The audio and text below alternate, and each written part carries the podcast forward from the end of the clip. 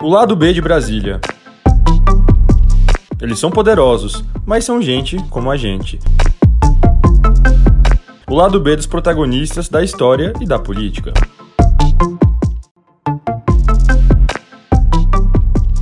Família é a base do jovem deputado federal Aliel Machado, que tem esse nome em homenagem ao pai, que se chama Ali. No lado B de Brasília, Aliel conta que pede a bênção da mãe todos os dias e que sempre que pode a acompanha nas missas de domingo. Apesar de ser católico, Aliel faz questão de não misturar religião e política e faz uma crítica aqui para quem tenta ganhar notoriedade a partir de polêmicas. O deputado preside a comissão que analisa a possibilidade da prisão após a decisão da segunda instância da Justiça e, apesar da vontade de colocar a proposta em votação, isso ele tentou fazer por duas vezes apenas nesta semana, as divergências adiaram mais uma vez este debate que, para ele, não pode ser partidarizado. O amor pela política começou quando Aliel Machado ainda era criança e participava dos comícios e showmícios, nos tempos em que ainda não existia a criminalização da política. Aqui ele conta que conhece a realidade de quem tem que batalhar muito para colocar comida na mesa e destaca que as pessoas têm que ser o foco da política. O pedido dele aqui é ouça, tolere, tenha amor pelas pessoas com apenas 32 anos de idade. Aliel já tem um currículo extenso, foi o mais jovem presidente da Assembleia de Ponta Grossa, que é a cidade natal dele, da qual ele ainda sonha em ser prefeito. Aliel já está no segundo mandato como deputado e conta que fora da Câmara gosta de ir ao cinema, boliche e até se arriscar no karaokê. O repertório dele inclui Raul Seixas, Legião Urbana e o sertanejo Daniel. E por ser uma figura pública, ele confessa que se sente incomodado por vezes em alguns programas, mas que tenta manter uma rotina comum, que inclui levar o filho pelo menos uma vez por semana à escola. Aliel recebeu o lado B de Brasília na Câmara dos Deputados e a gente vai conferir essa conversa a partir de agora. Primeiro eu queria agradecer ao senhor por ter topado participar do podcast lá do Verde Brasília. assim, o senhor é deputado, né? E eu queria começar já falando o nome do senhor, Aliel. Não é um nome comum. Como é que foi escolhido esse nome do senhor? Olha, família bem simples como a minha, não tem uma escolha assim é, tão culta. a minha mãe, o nome do meu pai é Ali. E a minha mãe queria um nome parecido com o nome do meu pai, e ela pensou em Alisson. E depois eu não sei se teve um parente, alguém que veio antes, ela comentou lá um vizinho que era Alisson, ela não gostou. E dela inventou Aliel, porque ela nunca tinha ouvido falar e ficou Aliel. Essa é história que eu sei do meu nome. Eu queria parecido com o nome do meu pai e eu sou o irmão mais velho. E aí é, ficou Aliel, porque ela não gostou que o vizinho colocou o Alisson que ela queria e ficou Aliel. É, é um nome diferente, né? Já que o senhor falou do seu pai, eu vi nas redes sociais que o senhor posta muito homenagens ao pai do senhor, também à sua mãe. O senhor tem isso, né? O senhor é de Ponta Grossa e é muito ligado à família. Eu gostaria que o senhor falasse um pouco mais sobre a sua história. Eu sou muito sentimental e eu passei por muitas dificuldades na minha vida junto com a minha família. Então eu comecei a trabalhar muito criança, ainda com sete anos de idade, eu catava reciclado com meu pai na rua. E para sustentar a casa, meu pai desempregado, a gente morando de aluguel. Eu já perdi dois irmãos em acidentes. Minha mãe é uma pessoa muito querida que ajuda todo mundo. Trabalhou a vida inteira ajudando as pessoas, ajudando em casa. E meu pai sofreu muito quando, quando perdeu o primeiro filho, que veio do primeiro casamento, que ele já tinha perdido a primeira esposa. Então ele conheceu minha mãe só depois. É, em 2008 a gente teve um trágico acidente perdendo um irmão também, um afogamento. Então isso fez sempre, eu sempre como irmão mais velho é, do segundo casamento, né, meu pai e minha mãe, de ser responsável pela família, ajudar a minha família ali no sustento da casa. E a gente sempre foi muito apegado, isso não é só uma coisa minha, é uma coisa das minhas irmãs também, da minha mãe e do meu pai. Então não tem cabimento nenhuma noite ou nenhuma manhã eu não pedi a bênção da minha mãe. Por telefone, quando a gente não está perto, por vídeo, por e a todo momento. Então eu fico muito lá, lá no lugar de segurança, eu moro junto com ao lado da casa dela, tipo, duas esquinas, duas quadras. E a gente é muito apegado mesmo. Eu até conto pouco sobre isso, porque eu tenho medo que as pessoas confundam, é, achando que é uma é um marketing ou algo parecido. Pelo contrário, eu até evito bastante contar algumas coisas não tem como não colocar até porque é preciso que as pessoas entendam isso. Então eu sou muito apegado à minha mãe, às minhas irmãs, a gente e, e, a minha família como um todo. A gente, eu acho que veio do ensinamento da minha mãe. Minha mãe sempre foi de ajudar muitas pessoas ali. A gente não tinha as coisas em casa, ela repartia o pouco que a gente tinha. Estou falando em alimento mesmo, com as pessoas e tudo mais. Então é, eu tenho muito orgulho da minha família, da minha mãe, do meu pai, porque se a gente tem hoje saúde, hombridade, tem muito a ver com o esforço deles. Então assim, eu sou muito apegado a eles, muito mesmo. Uhum. O senhor de Ponta Grossa, que é uma cidade pequena, duas, três horas ali de Curitiba, como é que o senhor entrou para a política? É, eu já li alguma vez que as pessoas entram para a política ou pelo amor ou pela dor, né? Então tem uma causa muito importante, ou às vezes até de família. O senhor não é de família de políticos, então deve ter tido alguma causa que levou o senhor a entrar para a política.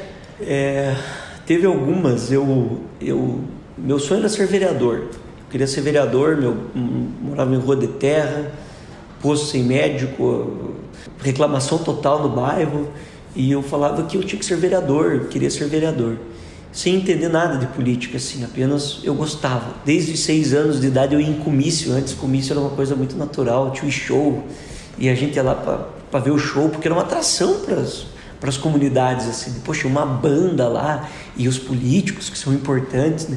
Os políticos hoje o povo não gosta muito, mas eu gostava mais na época. Mas é que não tem mais chamice é. também, né? Que agora não tá, tá, tá, não tá mais permitido também aí, pela lei. E aí eu sempre gostei, mas depois eu me envolvi mais na política com é, entendendo um pouco mais dentro do movimento estudantil, quando eu aprendi o que significava mesmo a importância de posicionamento e comecei a trabalhar temas importantes de Ponta Grossa. Ponta Grossa não é uma Curitiba, mas é uma cidade importante na região. É, ela é polo regional, é uma cidade importante no Brasil hoje. Nós temos lá em Ponta Grossa cerca de 350 mil habitantes. É, e, e aconteceu. Eu perdi a primeira eleição para vereador, depois eu me elegi vereador, fui presidente da Câmara, mais jovem da história da cidade. E aí eu deixei de ser pedra, passei a ser vidraça. E tive uma oportunidade de mostrar quem eu era. E eu nunca planejei assim, com estratégia, quero fazer isso para conseguir isso. Foi muito natural. Eu acho que essa naturalidade e coerência de sempre ter um posicionamento, mesmo que não agradasse as pessoas, fez com que a gente tivesse uma certa autenticidade. Isso falta na política, mas não foi por estratégia, foi porque eu sempre fui assim. Jamais imaginei que um ex-engraxate pudesse ser deputado federal. Mesmo a cidade de Ponta Grossa ficou muito tempo sem ter um deputado federal. Quando ia um deputado lá, era um evento. Era uma importância. E hoje eu volto lá para a Vila Ugimberg, que é a vila onde eu moro, e eu moro até hoje no mesmo bairro, e eu sou deputado federal. Às vezes até eu fico, porque eu ando de calção ali na vila, de chinelo, gosto, eu sou muito brincalhão com as crianças também. Eu estou lá em casa com as minhas sobrinhas, com, com a minha turma, com as crianças, e eu acho que os vizinhos ficam pensando, porque eles gritam muito, porque eu gosto de brincar de cosquinha, de correr, de tudo. Eu esse piá aí é deputado.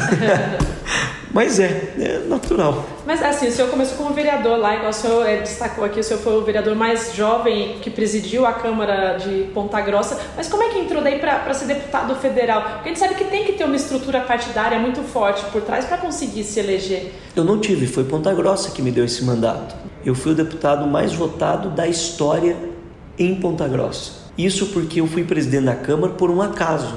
Eu fui presidente da Câmara numa eleição tumultuada que teve um falso sequestro lá de uma vereadora, deu um rolo danado e por critério de desempate, o grupo que eu estava mais próximo, que era oposição, eu tinha uma certa preferência porque o critério de desempate era quem fez mais voto na eleição.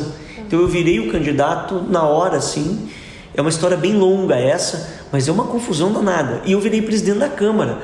E eu não tinha marra nenhuma, não tinha, não devia satisfação, ao não ser para as pessoas. E eu tive que tomar muitas atitudes como presidente da Câmara que chamaram atenção em temas polêmicos. E isso me deu visibilidade, porque aí eu era presidente da Câmara da quarta maior cidade do Paraná. E quando eu decidi ser candidato a federal, porque eu achei que alguns temas importantes precisavam ser debatidos de uma outra forma.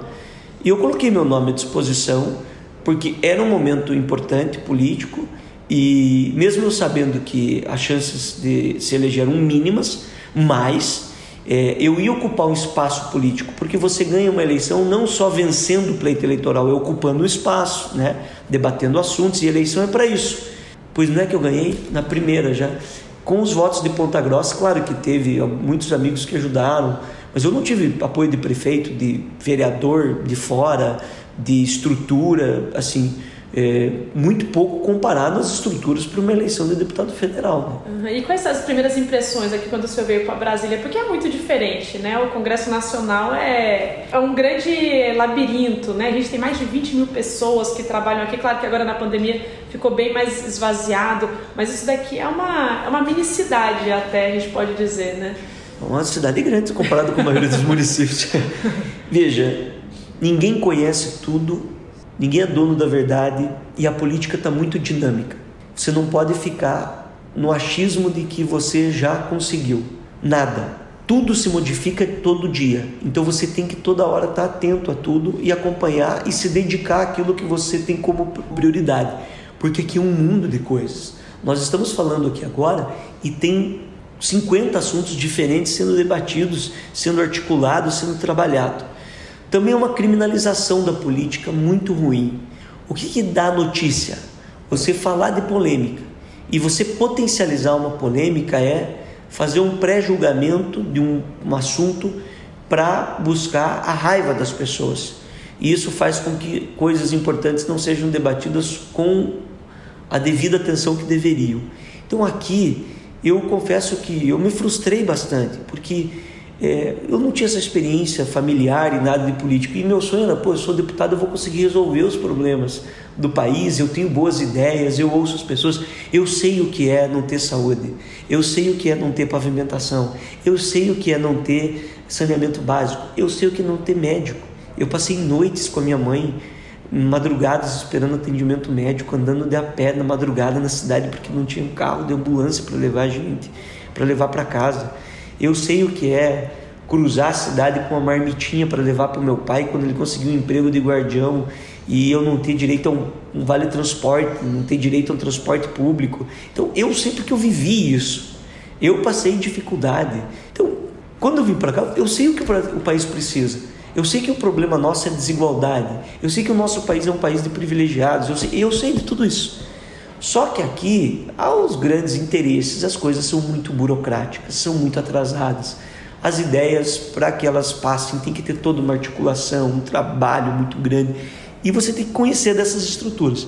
Eu estou aqui no segundo mandato e talvez eu não conheça ainda 60%, sei lá, de todas as coisas. E aquele que diz que conhece tudo, ou está atrasado, ou não sabe o que está falando. Hum. Então, é, é um mundo aqui. Né? E é normal, a política tem que ter essa dinâmica, tem que ter mudança, tem que ter troca, tem que ter alternância de poder. Eu acho que isso é positivo e e vai ser assim. Uhum. O senhor falou muito de articulação agora, então, inclusive, agora falar de um assunto que é de agora, né? Que o senhor é presidente da comissão, é, fala sobre a prisão em segunda instância, que é um assunto polêmico. O assunto ganhou muita notoriedade quando o ex-presidente Lula foi preso. Isso pode ser votado amanhã na comissão, mas também é um assunto que divide bastante as opiniões aqui. Qual é a avaliação do senhor? Bom, eu não gosto de individualizar ou partidarizar assuntos tão importantes para o país, porque isso é coisa de oportunista foi errado porque o Supremo Tribunal Federal ele criou uma insegurança jurídica, mudando a interpretação sobre um dos temas mais importantes da Constituição. Sem fazer juízo de mérito, a Constituição é clara.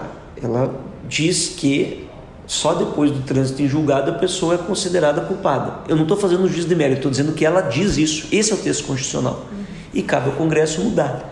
Por que, que isso foi feito?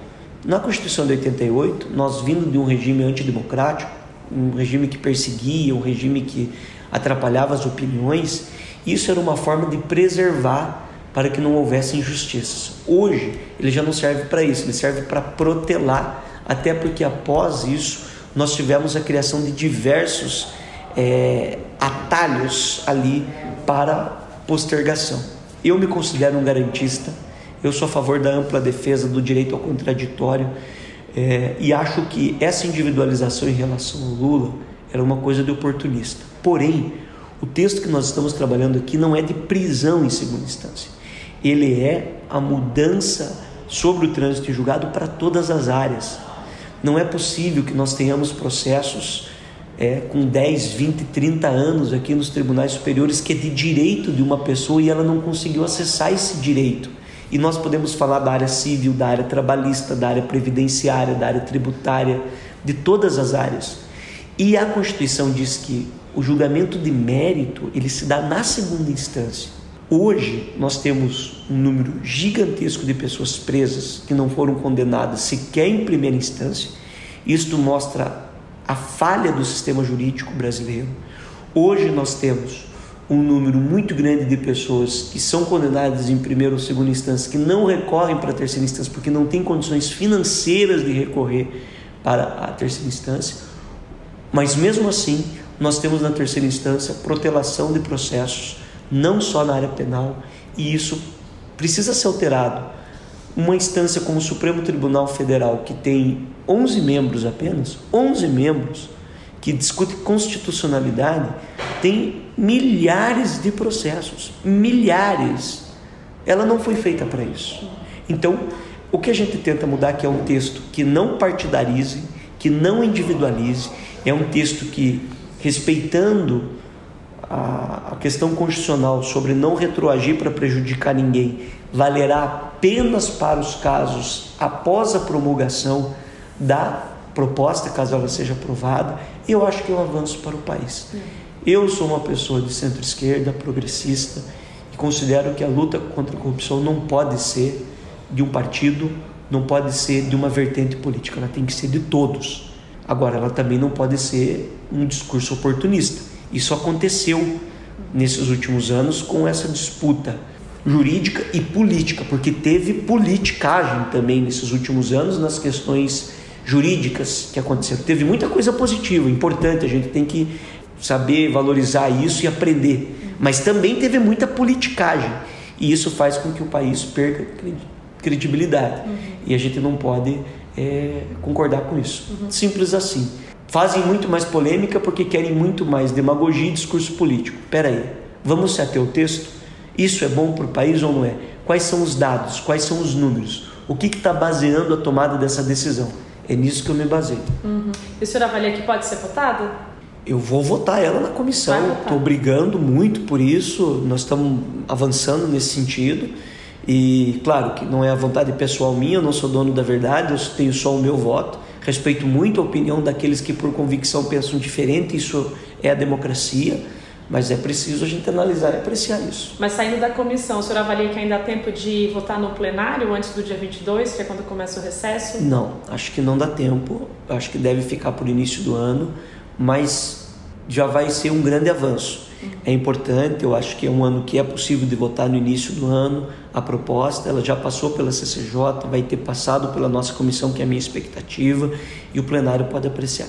Agora eu vou voltar um pouco mais para a área pessoal do senhor, mas é que o senhor usou vários termos jurídicos quando o senhor estava falando sobre a APEC, né? E eu vi que o senhor começou a cursar foi pedagogia, mas quando entra aqui, todo deputado ou todo senador acaba entendendo um pouco sobre essa área do direito também, né?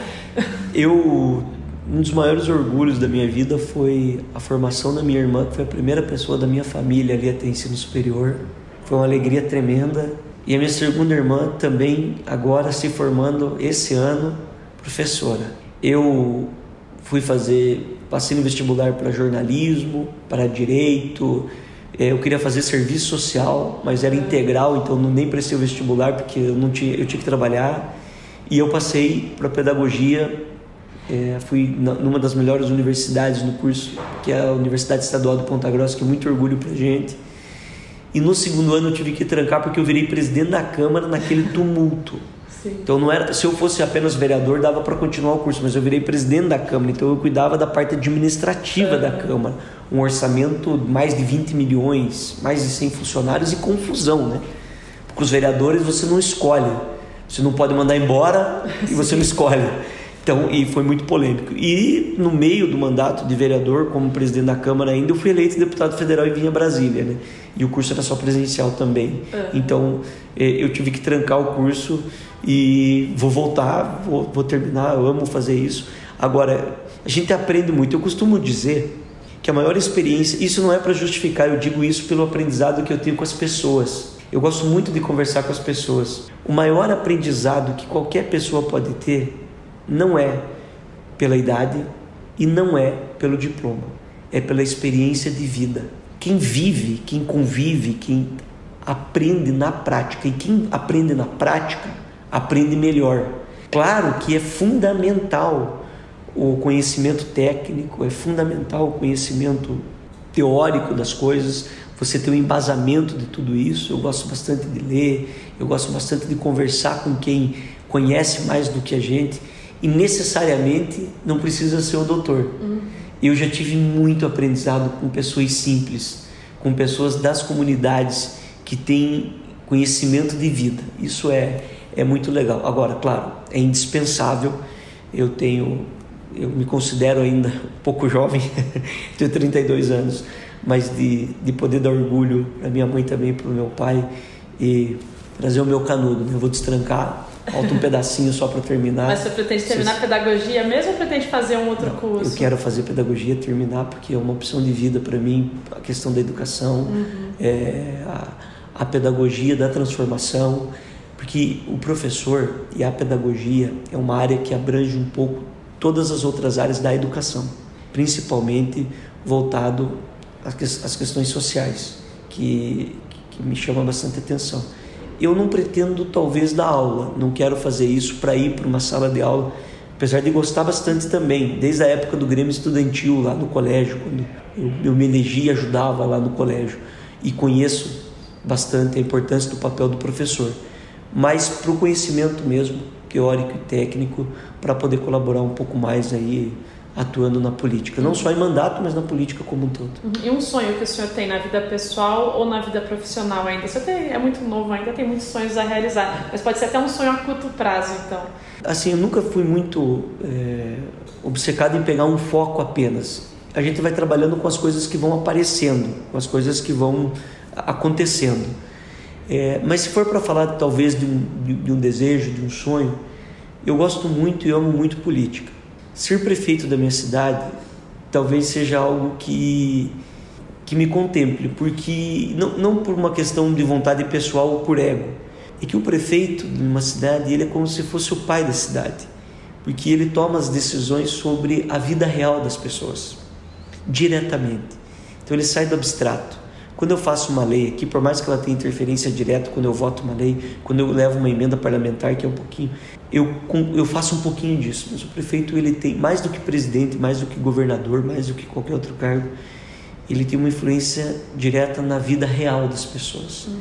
E a política tem que ser pessoas, não pode ser parede, tijolo, não pode ser abstrato. Você tem que ter essa consciência. E eu sempre tomo esse cuidado para não se distanciar disso. Uhum. Mas assim, tudo ao seu tempo, se for possível, não é uma obsessão, não é algo que está acima das responsabilidades. Na última eleição eu tinha condições de ser candidato, eu preferi compor, não fui candidato a prefeito, tendo boas condições por causa do momento político, em respeito ao mandato de deputado federal. Então, tudo ao seu tempo. É bom também porque numa, um mandato no executivo, na sua cidade, você pode ficar mais perto da sua esposa, dos seus filhos. Eu vi numa postagem que o senhor escreveu assim, que eu amo muito meu trabalho, mas confesso que é difícil a distância e a saudade dos pequenos. Esse ir e vir para Brasília, ele é bastante cansativo, né? No tempo de pandemia, o senhor vinha para cá ou o senhor optou mais pelo teletrabalho e conseguiu ficar? O senhor tem uma filha bem pequenininha, né? Eu tenho uma filha de um ano, um menino de seis anos. Uhum. E tenho um menino que eu considero meu do coração, de 12 anos, que eu adotei junto com a minha mãe. É o Eric Matheus. Isso, que é, é uma, uma paixão nossa também. Eu sou muito apegado à minha família, então eu gosto de jogar pife com meu pai, a gente joga todo, sempre todo final de semana, quando eu chego, às vezes é meia-noite, ele está lá me esperando. É. Ele gosta dos livrinhos de, de, de passatempo, né? E tá lá me esperando para brincar com a gente. Eu gosto de ir na missa domingo com a minha mãe, então eu não gosto de faltar missa quando eu estou em Ponta Grossa. E não é nem Brasília, é mais o interior, porque lá é, a gente viaja bastante para o interior e tem que ficar às vezes dois, três dias fora também. E na pandemia eu fiquei um período lá. Depois que eu assumi a presidência da comissão, tive que vir para cá, mesmo ainda estando remoto, a comissão de ciência e tecnologia, que é uma das comissões mais importantes da casa, que eu tenho a responsabilidade de presidir. E, mas assim, tem uma parte legal também e é difícil se despedir, mas é muito legal encontrar. Então assim, eu chego em casa, meu filho está escondido para me dar susto. É, a, a, minha filha pula no meu colo e sente saudade porque a gente conversa por vídeo quando eu não estou lá. É, a minha mãe também, as minhas irmãs ficam preparando os pratos que eu gosto de comer e até uma disputa ali é muito legal. Então tem a parte difícil, mas ela acaba sendo uma parte assim que não fica monótona, não fica uma coisa assim. Eu não sei se eu conseguiria também ficar aquela coisa regrada. Uhum. Qual o prato que o senhor gosta mais? Que prato que eles preparam? Eu também vi que o senhor já, já postou uma vez, estava fazendo um bolo de cenoura ali. Acho que era um bolo de cenoura, né? Que prato que o senhor mais gosta? Isso eu que fiz. A minha esposa é muito boa para doces. Uhum. E as minhas irmãs, a minha mãe, são muito boas para comidas salgadas. É, eu também não falo muito sobre isso, porque assim, essa é a minha vida, eu vim dali. Uhum. Então eu gosto de feijão com carne moída, eu gosto de virado, eu gosto de virado de banana, uhum. que é uma coisa que tem muita gente que nem conhece, que é que o meu que pai que, é que faz. De banana? Virado de banana é com farinha de milho uhum. e banana com azeite amassada e é fritada com açúcar e, e, e, e farinha mesmo. Farinha de milho. E, o meu pai faz assim uma delícia. Meu fica pai que ensinou. Fica doce, mas fica um doce, um gourmetzinho ali. Uhum. É uma delícia. E meu pai que ensinou a fazer. Uhum. Eu gosto também. Então, assim, é, minha esposa faz uma torta de maçã também que é maravilhosa. Então, assim, não sou chato para comida, não. Uhum. E como é que o senhor falou que vai à missa aos domingos quando o senhor pode? E final de semana, o que, que o senhor faz com a família? Que, qual que é o comum de fazer lá em Ponta Grossa, por exemplo? O senhor falou de brincar, brincar com as crianças e tudo, mas tem algum passeio que é típico de lá? Bom, é, a cidade é uma cidade privilegiada do ponto de vista das riquezas naturais, mas assim, eu confesso que isso eu, eu gosto muito de falar sobre o trabalho, sobre é, os assuntos, de falar com as pessoas mas eu sou um pouco retraído é, quando se trata da família para fora, assim, um pouco, porque é, sempre gera comentários e as pessoas abordam e, e assim, eu acho que atrapalha um pouco o momento família. Uhum. Eu gosto do cinema, de, de, meu filho, de levar meu filho, eu gosto bastante, faz tempo que eu não vou por causa da pandemia, mas sempre gostei de ir num boliche e eu sempre gostava, desde a época do colégio, de ir no karaokê lá. Karaokê. Depois de deputado nosso, fui uma vez lá, mas daí eu nem ameacei subir no palco, foi confusão geral de gente falando mal, gente falando bem, gente ah. gostando, gente não gostando. E isso atrapalha a questão pessoal, né? Então, assim, o que, que eu gosto? Até minha esposa reclama. O meu maior divertimento é a casa da minha mãe. Eu gosto de jogar videogame com o Eric, eu uhum. gosto de jogar pife com meu pai com, com minhas irmãs, ali com meus cunhados. Uhum. É, eu gosto de ficar em casa, eu gosto de ficar em casa, eu sou uma pessoa caseira. Eu nunca gostei de balada, eu nunca gostei de, assim, nunca foi muito minha praia, assim. Mas eu fico pouco também. Sábado eu tô no interior, tô rodando. Eu, fico, eu procuro sempre, quando possível, preservar o domingo ali uhum. para ficar em casa. Na segunda-feira eu gosto de também, quando possível, almoçar em casa ali porque pelo menos uma vez da semana eu gosto de levar ou buscar o meu filho na escola, né? Uhum. Que é uma coisa que eu gosto bastante. É, e meus filhos, assim, não é por nada não, mas eles são muito apegados a mim, muito mesmo. E eu me dou bem com criança, é minha paixão, assim. Então, é, é mais ou menos isso, não tem nada muito uhum. diferente do que eu acho que a maioria das pessoas gostam de fazer. E karaokê, você gosta de que tipo de música? Pois é, eu não sou bom cantor, mas eu gosto de algumas letras, né? Eu gosto muito do Raul Seixas, gosto muito do Legião Urbana, gosto bastante do Daniel, porque sou meio romântico uhum, também, uhum. que uma coisa que eu não gosto de contar tanto, está perguntando, eu devia de segurar algumas coisas, eu não seguro. Mas é isso, era mais na adolescência, brincadeira de com os amigos lá, tomar uhum. uma cerveja e cantar uhum. sem ser incomodado. Uhum, meu filho chama Raul, por causa do Raul Seixas, só um paralelo. Ah, que legal. Eu sou apaixonado pelo Raul. Assim. Ah, eu gosto também. Ele foi um grande poeta, sabe? Ele conseguiu traduzir nas músicas ali muito sofrimento, muito conhecimento de vida. E ali tem muitas lições pra gente, em muitas das músicas, das canções que ele fez, né? Muitas compostas ali com Paulo Coelho e o histórico dele, né? Ele sofreu bastante, não que seja um exemplo que ele acabou fazendo porque ele sofreu muito, uhum. mas ele, enquanto artista e enquanto um poeta, que eu gosto de chamar ele de poeta, é uma coisa extraordinária mesmo. Uhum. E você falou do Paulo Coelho, que tipo de leitura o senhor faz? O senhor gosta de ter um livro de cabeceira? Dá tempo para ler? Pouco. Hoje a gente está um pouco mais modernizado, né? Você fica ali nos podcasts, ah. você fica é, em muitos sites ou mesmo nas leituras virtuais que, que a gente tem. Mas eu gosto de romance, é, eu gosto de bastante de ação, e, mas tirar não, não gosto tanto de biografia. Isso eu evito um pouco de biografia porque a gente se envolve bastante e como a gente está na política, é, você acaba se direcionando. Claro que você tem bons exemplos. Se você vai ler a biografia que eu li do Barack Obama, se você fizer uma discussão assim sobre grandes referências, eu, por exemplo, uma das maiores referências que eu amo de paixão é o Papa Francisco. Né? Eu gosto de ler bastante sobre ele também. Ele é um, um marco para gente, mas é, um pouco de dificuldade de tempo também, uhum. principalmente nesses momentos que a gente está. O senhor costuma é, seguir, por exemplo, o padre Fábio de Mello, que também é da Igreja Católica e também tem um grande número de fãs. O senhor costuma acompanhar também ou não? Ele é bem dinâmico, eu gosto bastante dele, ele tem alguns posicionamentos, eu até acompanho algumas coisas, mas não muito afinco. Assim, é. eu até procuro não misturar tanto a religião com a política, porque eu acho uma sacanagem danada quem faz isso por oportunismo. É, eu, eu sou batizado, crismado e casado na Igreja Católica. Eu sigo muito os meus pensamentos para a questão pessoal, mas não quero dar lição moral em ninguém. Para mim, a religião é algo que tem que te fazer bem, que tem que te deixar em paz, que você tem que estar de bem consigo mesmo. É uma força maior.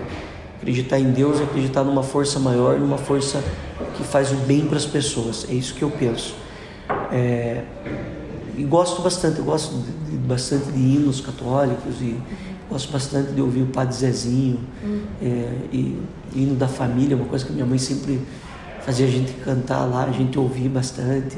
Fico feliz com isso. Uhum. O senhor já foi a Aparecida do Norte? Ainda não. Tenho vontade, mas ainda não tive oportunidade de conhecer. Mas é um dos lugares que eu tenho vontade de visitar. Uhum. E para o exterior, já foi? Ainda não também. também não. eu tive oportunidade de trabalho aqui na Câmara, de ter algumas missões. Eu fui para os Estados Unidos para uma missão de paz na Colômbia, que era junto com as Farc, lá uma coisa, numa universidade muito legal. E a gente construiu aqui uma, uma comissão que estava tratando sobre cultura de paz, sobre uma mudança na LDB importante. E recentemente eu tive a oportunidade de representar a Comissão de Ciência e Tecnologia nos debates que aconteceu sobre COP26. Uhum. Então, as primeiras viagens internacionais do senhor foram por conta do mandato, então? Tirando o Paraguai, que Tirando o Paraguai, que é perto ali, né? Não, e só a fronteira para comprar mamba. Com os amigos. Eu tinha passado por no Paraguai brincando, mas tive oportunidade em congresso de juventude para Foz lá e, e visitar tirando o Paraguai sim. Primeiro é aqui. Agora acho que a gente já está chegando aqui no final da entrevista. O senhor falou quando a gente falou de religião, o senhor deu uma mensagem bem bacana, né? Que é essa questão da tolerância e tudo mais, né? Então eu gostaria que o senhor deixasse uma mensagem para quem está escutando o podcast. Aí pode ser livre a mensagem que o senhor quiser. Nós não sabemos para onde vamos, mas temos certeza de que todos aqui cumprem uma missão. Fique bem com você mesmo primeiro, fique em paz. Não deixe que as coisas te aflijam, não sofra por antecedência. Isso é uma coisa muito importante, principalmente em tempos, em tempos como esse. E assim, a mensagem é acredite nas pessoas. A gente precisa acreditar nas pessoas. Se a gente não acreditar nas pessoas, o mundo está fadado ao fracasso. Ouça bastante, tolere, tenha amor pelas pessoas, entenda que a construção do pensamento das pessoas se dá pela experiência de vida que elas tiveram. Então é normal que elas tenham uma visão diferente sobre um assunto que você pensa diferente. E tolere, tente compreender ela, olhar por outros olhos. E respeite as pessoas, sempre assim. Ninguém é dono de nada, a gente vai virar pó. Isso daí é, é tudo clichê, todo mundo fala isso, mas é real. Muitas vezes fala, fala, fala. O pedido que eu faço, reflita não ouça apenas coisas importantes, reflita sobre as coisas importantes que você ouve.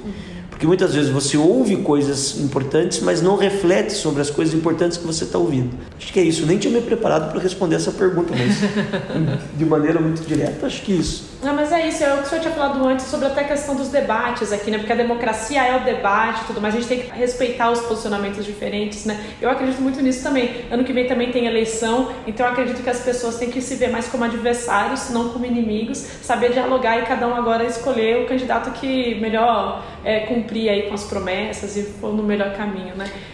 As pessoas precisam entender que o mundo está com dificuldades porque as pessoas criam dificuldades. Respire, simples, respire. Acho que é isso. Perfeito, irmão. Muito obrigada, então, Aliel Machado, por ter topado participar do Lado B de Brasília. Obrigado. Só Parabéns deixar... pelo projeto, pela ah, iniciativa. Obrigada. E só para deixar registrado no podcast, que eu acho importante, o deputado me recebeu aqui na Comissão de Ciência e Tecnologia que ele preside. Este foi o deputado federal Aliel Machado, que deu uma dica muito importante e que serve para muitos momentos da vida. Pare e respire. Situações de tristeza e euforia pedem uma respiração profunda. Eu sou Juliana Martins e volto em breve com mais um episódio do Lado B de Brasília.